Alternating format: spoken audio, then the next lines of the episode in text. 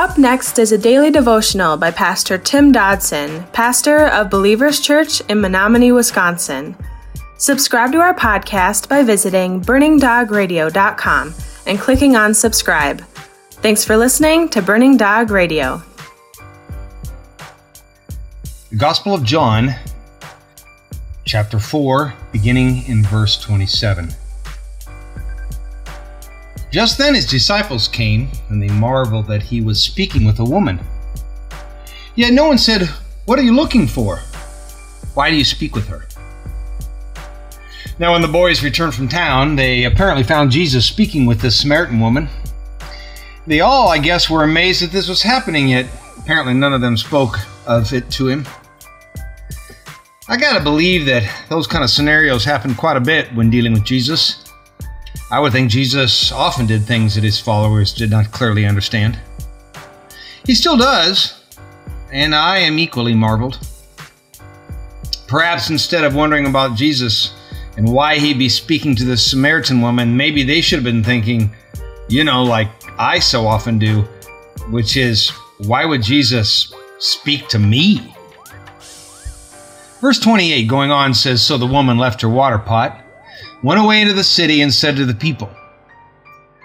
Now, before we go on, I need to comment. We wouldn't want to read too much into this fact that the woman left her water pot there that day. Yet, also, the text seems to go way out of its way to record this perhaps trivial fact, so I wouldn't want to ignore it either. After all, that water pot, the water pot from the preceding conversation, it had come to represent effectively all that this woman sought to satisfy her, and without success. It was a water pot that held the water of the world. Now, apparently, now that she had met Jesus, well, she had no need of that vessel anymore. That which was represented by the water pot would now be left behind. It must have been quite a shock for her neighbors to now hear this woman standing in the midst of them testifying concerning this Messiah who is named Jesus. Her changed heart would not be held a secret, no, such would be known to all those around her. The world would stand in awe. And so she who just a little while ago had been the sin stained, characterless woman had now become an impassioned evangelist. This is the work of our Savior Redeemer the handprint of redemption, if you will. Verse 29 says, Come, see a man who told me everything that I have done.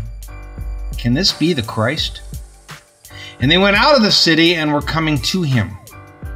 Now let us clearly see the result of a life that believes, a life that has been changed. This woman was not called to the ministry, at least not in the strictest sense, nor was she theologically educated or in fact, was she trained in any way at all? Yet her reaction to Jesus now caused a profound and overt change in her life. A change in her priorities and her passions and thus her behavior.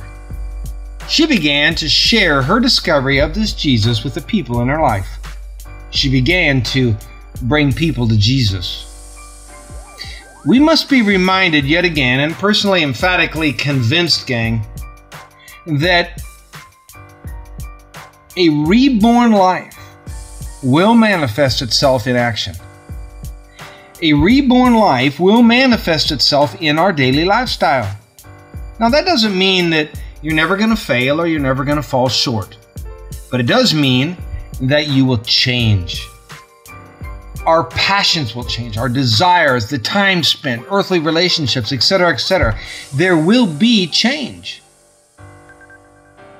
Verse 31 of chapter 4 says, In the meanwhile, the disciples urged him, saying, Rabbi, eat. But he said to them, I have food to eat that you don't know about. The disciples therefore said to one another, Has anyone brought him something to eat?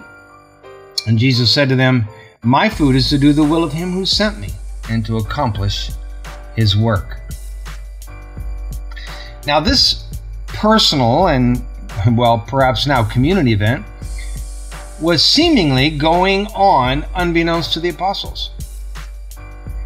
However well meaning they were just simply caught up in the mechanics of daily living, in the business of ministry. The kingdom of God was literally gaining new residents right in front of them, yet they were consumed with food, with survival. They were simply unaware of the revival occurring around them, well, because they were just too busy, too concerned with material things to stop and look around. But for Jesus, what had occurred that day was, well, the finest cuisine of life. There was, and frankly is, nothing finer in his life for such was the passion that drove Jesus daily onward. It was his joy, his call, his mission. It wasn't work for Jesus to share the gospel, to share of himself. It was the overflowing living water which filled him first and then was offered to all those who would come and drink. Verse 35 says, Don't you say there are yet four months until the harvest?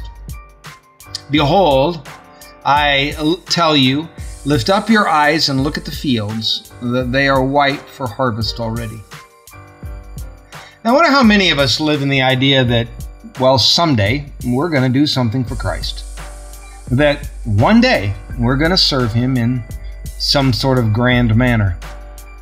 But yet, the harvest never seems to come. As we remain busy about this world and this life, you know, food, clothes, career, family, pleasures, etc., etc. But the need is here today. Literally before our eyes, the world is passing away.